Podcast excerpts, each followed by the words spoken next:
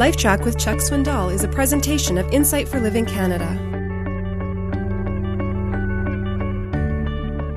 I read this past year about a pastors' conference where a group of German Lutheran pastors had gathered. Part of their reception includes serving mugs of beer. No one thought anything of it because in that culture a mug of beer is absolutely accepted.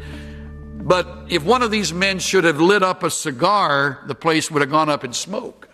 I mean, strange, isn't it? They should not smoke, but they choose to enjoy a swig of beer. There's no problem. It's so culturally connected. I have a very respectable and godly friend who's now gone on to be with the Lord, who in his first church had his wife with him at the door, and they had moved from Houston to, it happened to be New Jersey that particular year, and she was standing at the door with him, and a woman walked by and looked at the new pastor and greeted him and looked at her and said, "Go home and wash your face, you witch," because she had on cosmetics.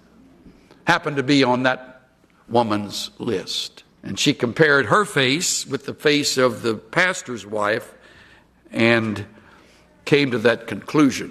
Pastor's wife, by the way, was a whole lot prettier than the woman who stood there with makeup on. I'm going to tell you what the kids told me when they were growing up. "Dad, nobody died and left you in charge. No one has appointed you to be the guide and guard of anyone else but you. Your own family and you, that's it. It's none of your business. It's none of my business. If it isn't set forth in the scriptures, it's nobody's business.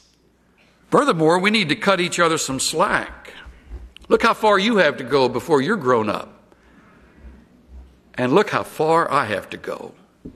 I'm so busy with these logs in my own eyes, I can hardly find the specks in someone else's." And I think that's what living in harmony together is all about. So let's stop comparing. I want it stopped in every one of our lives. If it happens to be going on, stop it. Who cares what cars are in the parking lot? I hear nonsense like that on occasion. Look at all the cars out. Look at all the new cars and all that. What's wrong with that? Who said new cars are wrong? You could be proud of an old clunker. I mean, they got to make the payments, right? So if they drive a Rolls, they're making the payments. That's great. Just be happy for them. It's great. Who cares what they drive? That's dumb. Let people be. One of the things we decided when we were rearing our family is that we would not compare report cards. And Cynthia and I had both been compared with our siblings as we were growing up. I happen to have had a brother who was brilliant, boring report cards. Just brought them home, just constantly, same old sorry-looking letter every time he came home. I had variety, boy. I offered you the whole thing. And whatever.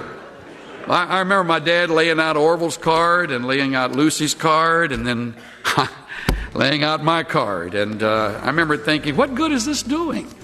Why? Is this going to make me a better student because he humiliates me in front of my brother or sister?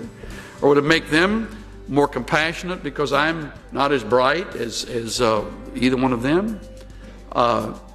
What good is comparison?